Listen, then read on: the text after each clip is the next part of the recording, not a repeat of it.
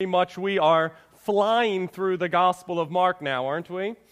As today we will be looking specifically at verses 35 through 41, or where our Lord and Savior Jesus Christ calms a storm, which comes right on the heels, church, of one of the most significant teaching sections of Jesus Christ in the Gospel of Mark. A section that began all the way back at the beginning of chapter 4 with a parable about a sower Whereas Jesus Christ shared, the seed that the sower sowed in this parable was, verse 14, the Word, aka the good news of the kingdom of God, and that it was only when the Word of God is sown into good soil, church, or into the hearts of those who are receptive to the Word of God, that the Word of God then can be heard and believed and received and cherished. Whereas on the flip side of that, when the Word of God is sown or shared with those with a hard heart, or with a shallow heart, or even with that of a divided heart, well, the Word of God then will most definitely not be accepted, church, and thus will not bear gospel fruit.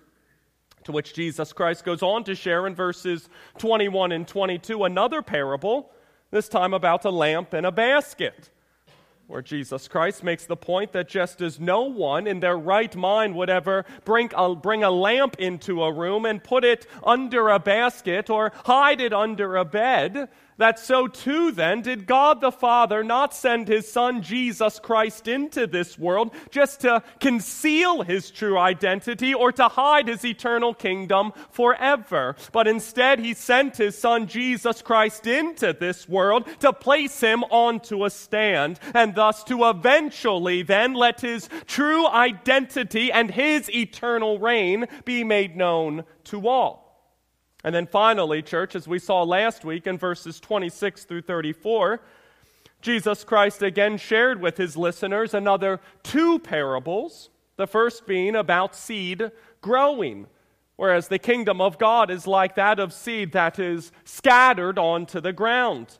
And that although the person who scattered the seed doesn't make the seed grow or even understand how the seed grows, that sure enough, somehow and some way, the seed, it still grows. Because God is ultimately the one church who is sovereign over the growth of the seed. Just like God is also sovereign church over the growth of his kingdom, the salvation of souls, the judgment of the wicked, and the ultimate consummation of his kingdom here on earth as well.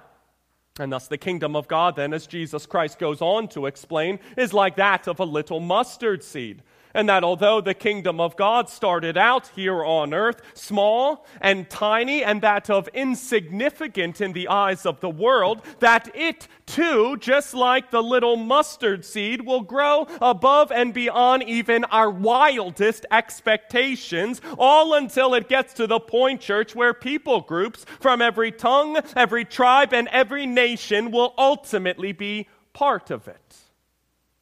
However, the gospel author here, John Mark, he now gets back to his bread and butter here, if you will, by no longer focusing on the parables that Jesus Christ taught, but instead by focusing on, focusing on the life that Jesus Christ walked. Specifically today, about the time when Jesus Christ calmed a storm. Which takes us to our thesis statement this morning to the main theme of our sermon this morning, which is this. For Jesus Christ is the Son of God and thus is sovereign over all.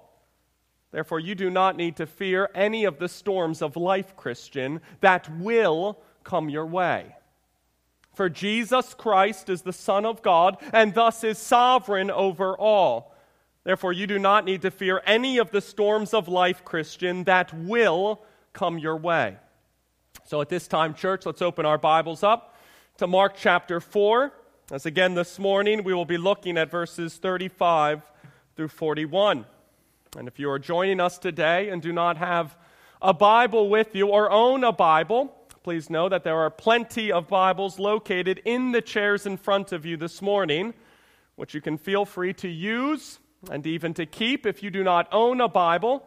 However, the only thing we ask if you do take and keep one is that you read it. starting today by turning to page 839 and by joining us as we as a church family hear the Word of God together this morning. For again, church, we are wrapping up the fourth chapter of the Gospel of Mark this morning, and we'll be doing so by looking specifically at verses 35 through 41, where the author of this glorious Gospel, John Mark, under the inspiration of the Holy Spirit, writes On that day, when evening had come, he said to them, Let us go across to the other side. And leaving the crowd, they took him with them in the boat, just as he was, and other boats were with him. And a great windstorm arose, and the waves were breaking into the boat, so that the boat was already filling. And he was in the stern, asleep on a cushion. And they awoke him and said to him, Teacher, do you not care that we are perishing? And he awoke and rebuked the wind and said to the sea, Peace be still. And the wind ceased, and there was a great calm. And he said to them, Why are you so afraid? Have you still no faith? And they were filled with great fear and said to one another, Who then is this that even the wind and the sea obey him? Let's pray.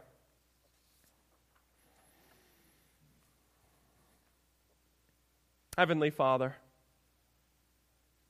Lord, we thank you for your mercy, for your peace, for your grace. Lord, as we have sung throughout the morning, that even in the midst of these storms of life, we know that you are sovereign God, that you are with us, that you will strengthen us, that you are doing something peculiar in and through every storm that we face to grow us in the likeness of Jesus Christ. Thus, let our faith be enhanced this morning, trusting in the sovereignty of our God, knowing that Jesus Christ is the Son of God, and that whatever storms that may come about in our lives, Lord, that you, God, will be faithful to use them, every millisecond of them, every ounce of trial that we may face for the good of your people and for your eternal glory. Lord, I pray that you open the eyes of this wonderful congregation, open their ears and soften their hearts this morning to receive your word. Father, I also pray that you help my lisping, stammering tongue. Lord, you know how stressful of a week this has been for the entire world and all the chaos that has gone around it. But Father, we thank you for the opportunity to sit under your word this morning, to sing psalms and hymns and spiritual songs, to pray to you, a God who listens, who hears us, who is not going to turn his back to us. Father, enhance our view of you this morning, we pray. To you be the glory forever and ever. Amen. Our first of two points this morning, church, is this. Point number one for Jesus Christ is sovereign over all, Christian. Therefore, you have no need to fear any of the storms of life. For Jesus Christ is sovereign over all, Christian. Therefore, you have no need to fear any of the storms of life. Verses 35 through 39, which reads On that day, when evening had come, he said to them, Let us go across to the other side.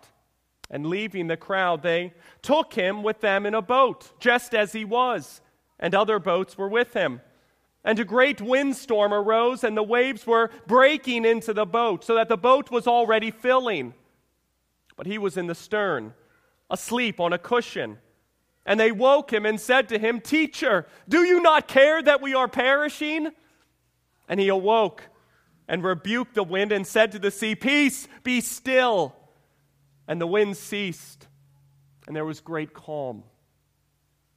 So, just to make sure we are all on the same page contextually here, and in order to set this scene up properly for you all, Jesus Christ, as we saw early on in Mark chapter 4, verse 1, was teaching beside the sea. And because a large crowd gathered around him in order to hear him teach, Jesus Christ then got into a boat and began teaching from there, all while the crowd stayed on the land and beside the sea. And as we've seen over the past couple weeks, Church Jesus Christ was teaching the crowd on that day many things in parables. Those parables being the parable of the sower, the parable about the lamp, the parable about seed growing, and the parable of the mustard seed. However, after Jesus Christ was done teaching, as we see here in verse 35, when evening came on that same day, Jesus said to his disciples, Let us go across the Sea of Galilee to the other side. To which Jesus Christ then leaves the crowd that he was teaching, and they, Jesus' disciples, take him with them, verse 36, just as he was likely meaning that after Jesus Christ was done teaching on that day, that he didn't then go back to the shore for anything, but instead just set sail in the very same boat that he was teaching in all day as soon as he was done. So Jesus Christ and his disciples here leave the shores of Capernaum and they set sail onto the Sea of Galilee, likely heading eastward, church, toward, as we will see next week in chapter 5, the country of the Gerasenes. Nevertheless, as we then see in verse 37, a great windstorm church arose. So much so that waves then were breaking into the boat and that the boat was filling up with water. For as Ben Witherington explains, the Sea of Galilee church actually lies within a depression between various hills. Therefore, relatively speaking, since the Sea of Galilee is a smaller body of water, which is in essence located in a basin, severe storms and winds then can quickly arise and instantly change the entire character of this body of water, which is exactly what is taking place here for Jesus and his disciples, church, are quite frankly caught up in a storm here with hurricane type winds and waves that are so big that they are literally breaking into and on top of the boat and thus filling it up with water. And yet, all while this violent and severe and turbulent windstorm is taking place, and waves are just smashing into the boat, and winds are just pounding against the boat, and water now is beginning to fill the boat up. Our Lord and Savior Jesus Christ, as we see in verse 38, is in the stern of the boat and asleep on a cushion likely down below the deck of the boat in some kind of protected quarters. Nevertheless, church, there are numerous things here that I just love about this text. The first being, I just love the level of precision and accuracy and detail here in the text. That being that not only is Jesus Christ located in the stern of the boat here, and not only is Jesus Christ asleep in the stern of the boat here, but above and beyond all of that, church, we also read that Jesus Christ is asleep on a cushion or a pillow, as the KJV puts it, in the stern of the boat here, which means then that this has to be an eyewitness account from the apostle Apostle Peter that he shared with John Mark, obviously in great detail, about exactly what transpired on this wild and crazy night. Additionally, I also love here that in the midst of this crazy and chaotic and terrifying storm where wind and water and waves are just beating down on the boat at this time, that our Lord and Savior Jesus Christ has such confidence and trust and certainty in the faithfulness and in the goodness and in the loving kindness of his heavenly Father that he, unlike the disciples here, is not filled with anxiety or fear or panic, but instead is simply resting peacefully at this time in the stern of the boat. And finally, church, I also love here this wonderful reminder from John Mark that he gives his readers in verse 38 concerning the humanity of Jesus Christ. And that just like every other man who has ever walked this earth, that Jesus Christ too did indeed need to find time to doze off, to rest, and to get some sleep after a long day of work, since he is truly man. Nevertheless, church, Jesus' time of rest and sleep, it doesn't seem to last very long. And I say that because as we go on to see in verse 38, Jesus' disciples then, they wake Jesus Christ up because of the storm and quite boldly say to him, Teacher, do you not care that we are perishing? Or as the NIV puts it, don't you care if we drown? Or as the CSB puts it, don't you care that we are going to die? To which Jesus Christ then, after being abruptly awoken from his slumber, and rather harshly questioned by his disciples about his care and his concern for them, Jesus Christ then, he doesn't defensively here respond back to them, nor does he fall back asleep on them, nor does he reject them, dismiss them, or get ticked off by them and bitterly tell them to enjoy sleeping with the fishes that evening. But instead, Jesus Christ, as we see in verse 39, he simply rebukes the wind and says to the sea, Peace, be still. And the wind church, it ceased, and there was great calm. For as the late John Henry Byrne writes, there once was a great ship that was called up in a bad storm off the coast of Scotland. A storm that was so bad that chances of the ship and the crew's survival were next to none. So much so that the captain of the ship actually kicked off his sea boots in preparation of being forced to jump out of the ship and to do battle with the waves once the ship would be thrown into the oncoming rocks. However, right before doing so, he thought of his wife in the neighboring town, and then of his daughter. And then, right before the ship hit the oncoming rocks, the captain thought of him who stilled the waves so long ago on the Sea of Galilee. Therefore, he went right into his cabin and cried out to God, Oh Lord, oh Lord, give us just two points, just two points. To which the captain then came back out onto the deck, and sure enough, the wind had shifted just two points, which allowed him and the crew to maneuver around the rocks, weather the storm, and escape with their lives. Therefore, do you too believe that, Christian? For do you too really believe that this is God's world and that He alone holds the winds in His fist and the waters in the hollows of His hands? Because as we see quite clearly in our text today, church, Jesus Christ, when He rebuked the hurricane type winds and said to the violent waves of the sea, Peace, be still. Like that, church, those winds, they ceased, and those waves, they became calm. Because Jesus Christ, church, the one who created all things on earth and in heaven, visible and invisible, is absolutely sovereign over the winds, over the waves, over the sea, and over everything, church, in his created order. And thus, how comforting, how reassuring, how encouraging, and peace giving, church, is that eternal truth that our God Jesus Christ is sovereign over all.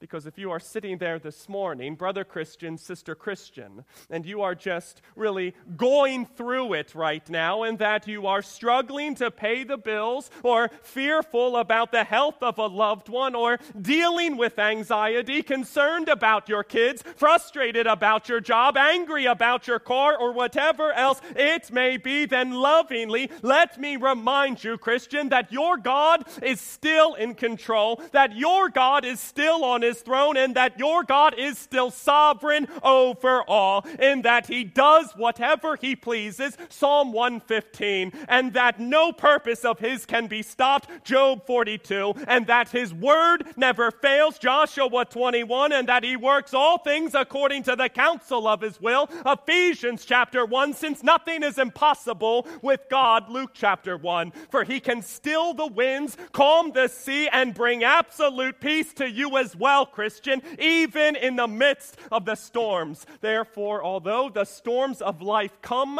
and the storms of life go, you have absolutely no need to fear them, Christian, since the God of all peace, who will never leave you or forsake you and who will be with you, Christian, until the end of the age, yes, even through the storms of life, that He is sovereign over all. And thus, somehow and some way, Christian can work all things together for good. Romans chapter 8. Which brings us to point number two. Christian, with confidence, you can know and believe and confess that Jesus Christ truly is the Son of God. Christian, with confidence, you can know and believe and confess that Jesus Christ truly is the Son of God. Verses 40 and 41, which reads He said to them, Why are you so afraid? Have you still no faith? And they were filled with great fear and said to one another, Who then is this that even the wind and the sea obey him? So, right after Jesus Christ made the wind cease and calmed the storm, Jesus Christ then, he turns his attention back to his disciples here, who, remember, church, just questioned his overall care and concern for them. Nevertheless, Jesus Christ, he says to them in verse 40, For why are you so afraid? Have you still no faith? And this is why I just absolutely love the Gospel of Mark because we get to see and read about and hear exactly how Jesus Christ, God in the flesh, responds to and interacts with and connects with people even when they are most definitely not at their best. For as J.C. Ryle writes, For we see our Lord and Savior Jesus Christ dealing with his disciples here gently and tenderly. For he gives them no sharp rebuke, and he makes no threat of casting them off the boat because of their unbelief, but instead, just as a father has compassion on his children, so too does the Lord have compassion on those who fear him. Psalm 103.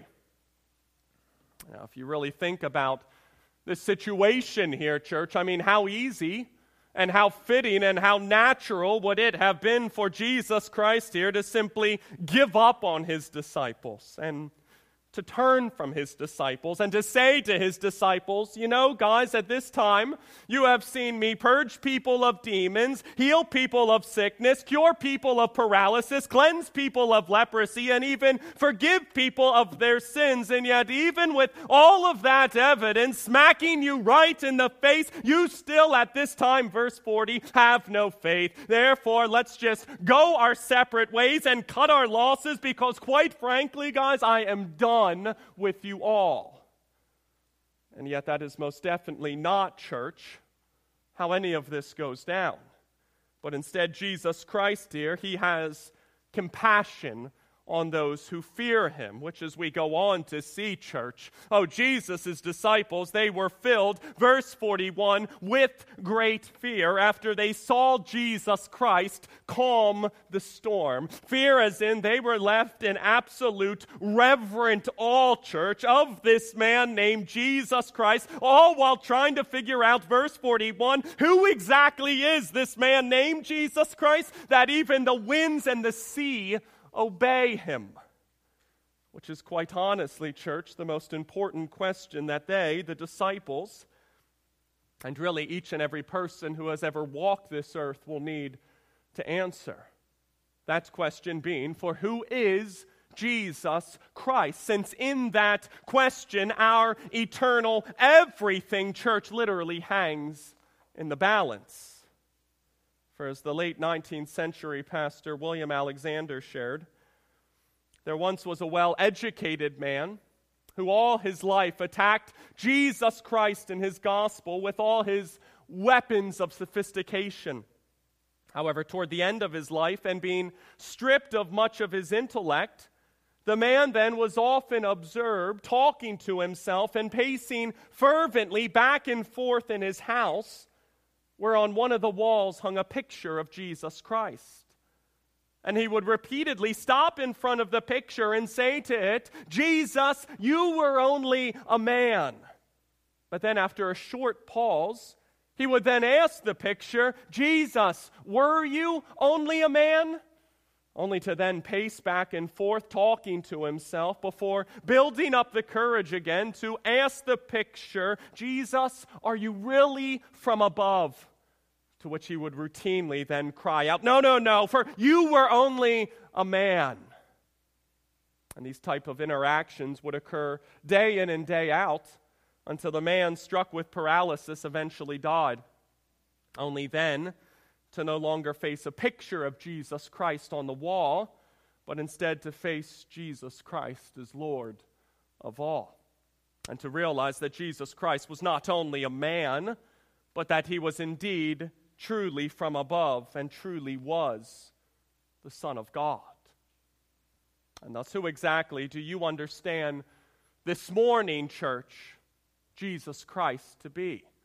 For is he just a moral exemplar or just a good teacher or just a political reformer, a liberator, a revolutionary, or just some advancer of human virtue? Or do you understand Jesus Christ to be, church, the resurrected Son of God, and that He is the Holy One of God, the crucified Lamb of God, the resurrected Son of God, the ascended King who sits at the right hand of God, and who will reign forever in the kingdom of God, and who is the giver of eternal life to all of the children of God? because that and nothing less than that, church, will do in terms of who Jesus Christ truly is. And there is no reason now or forevermore, especially on this side of history, Christian, and on this side of the cross at Calvary, to be confused about who Jesus Christ truly is. Because not only can we clearly see in the infallible and in the inerrant Word of God that Jesus Christ healed the sick, gave sight to the blind, cleansed the leper, calmed the storm walked on water, and restored a man with a withered hand. But even more than that, we also know that Jesus Christ rose from the dead as our crucified and risen Savior. Therefore, do not let yourself become confused or bewildered or even that of embarrassed, church, about who you know Jesus Christ to be, but instead know and confess and believe with all of your heart exactly what John Mark makes abundantly clear in chapter 1, verse 1 of this very gospel that Jesus is the Christ church and the Son of the living God. And thus, as we begin to close this morning, I want to begin with the non Christian who was here first. And non Christian, not surprisingly, the only question that I have to ask you this morning is for who do you believe right here, right now, Jesus Christ to be? Because even if you leave here today, non Christian, believing that Jesus Christ is merely some moral exemplar, or some gifted teacher, or some humble leader, or some social reformer, or what have you, that is kind and as nice and as warm and fuzzy as those words might be about Jesus Christ, if that is all you believe Jesus Christ to be, then those words will still lead you to the gates of hell. And I say that because the only way to escape the gates of hell, non Christian, and to be saved from your sins and to become part of the kingdom of God forever is to believe that Jesus Christ is truly God and truly man, and that he came into this world, non Christian, to save sinners from their sins. And that he did that, non Christian, by initially living for them a life here on earth that they could never live that being a life that was perfect and righteous and holy and good, whereby Jesus Christ then fulfilled the law of God in its entirety, perfectly, completely, and without sin for the children of God. However, not only did Jesus Christ come into this world to fulfill the law of God for the children of God, but Jesus Christ also came into this world to pay the price for their sins as well. And that he, Jesus Christ, also willingly, then non Christian, took our sins upon himself and died a sinner's death in our place and as our very substitute, even though he himself never sinned.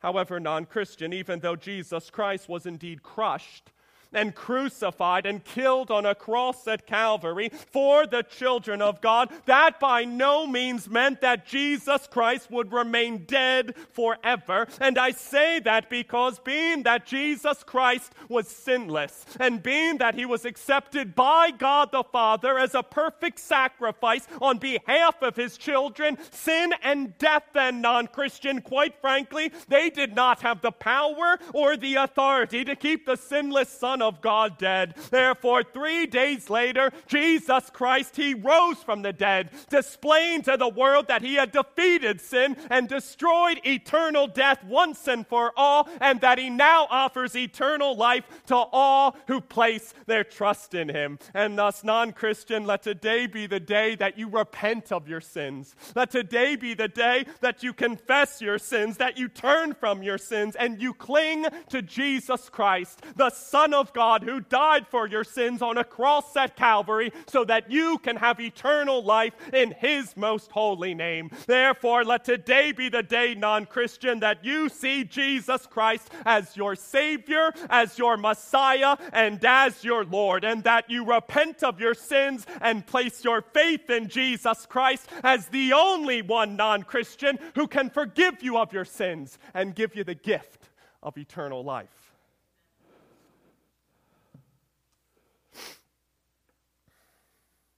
And to the Christian who is here this morning.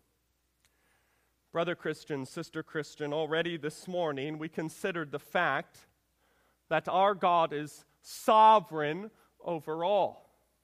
And thus, in light of that, I want to close this morning by considering a rather critical detail in our text today. That detail being, as Daniel Akin writes, that it was ultimately Jesus Christ who led his disciples right into the eye of the storm, and that this was most certainly not by accident. That it was ultimately Jesus Christ who led his disciples right into the eye of the storm, and that this was most definitely not by accident. And thus, if we are to deduce anything from that critical point this morning, church, it should be that we cannot believe the lie that is out there today that if you become a Christian, and put your faith in Jesus Christ and become one of his disciples, that God then all of a sudden is going to make all of your trials and all of your pains and all of your hardships then just instantly go away. And that everything then in your life, Christian, will just naturally then become easy and picturesque and smooth sailing all the way until you reach glory. Because Scripture clearly tells us as Christians to not be surprised when the fiery trials or when the storms of life come as though something strange or unheard of was happening to us. 1 Peter chapter 4, since it is through many tribulations, Christian, that we enter the kingdom of God. Acts chapter 14. Which naturally leads to the question then why? For why does Jesus Christ lead his disciples into the storms? Or why does God allow suffering to strike his children? Or why does God ordain seasons of hardship for his elect? And the answer to all of those questions, church, isn't because God now abhors his children or because God now has turned his back on his children, or because God now is not powerful enough to protect each and every one of his children, but instead, God, in his mercy, decrees and ordains and brings about and allows certain trials and certain storms and certain seasons of suffering to use as a tool, Christian, in order to grow you in the likeness of his Son Jesus Christ. And He can do that for you, Christian, because again, God, He is sovereign. Therefore, brother Christian, sister Christian, my charge to you this morning, quite simply, is this Do not let the storms of life knock you off course and steer you away from God, or keep you from trusting in God, or drive you away from reading the Word of God and praying to God and clinging to the faithfulness of God, but instead faithfully endure the storms of life, knowing that God will use each and every one of your storms to increase your faith, Christian, or to grow you in godliness, Christian, or to refine your character, Christian, or to mature you in wisdom, Christian, or to strip you of any idols, Christian, keep you from falling in love with the world, Christian, or to display the surpassing worth of Jesus Christ in your life, Christian, to everyone around you. Therefore, do not grow angry or frustrated or jaded toward God when trials do come near, Christian, but instead know that God is sovereign and that He will use every part of that trial to refine you, to sanctify you, and to ultimately grow you in Christ's likeness. And thus, because of that, remain steadfast and faithful, Christian, to your sovereign God, even during the storms of life, knowing that only those who endure the test will receive the crown of life, which our sovereign God has promised, Christian, only to those who love him.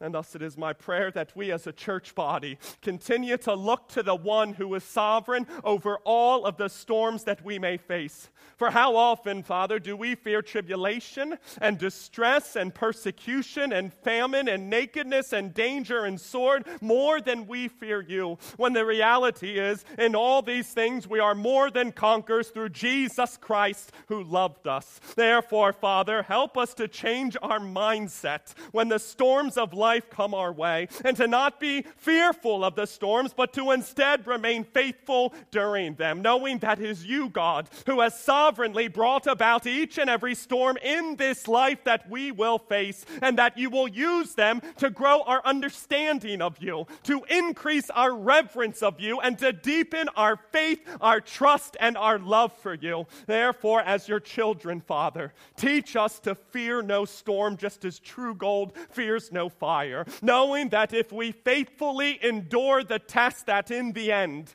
we will receive the crown of life. Let's pray.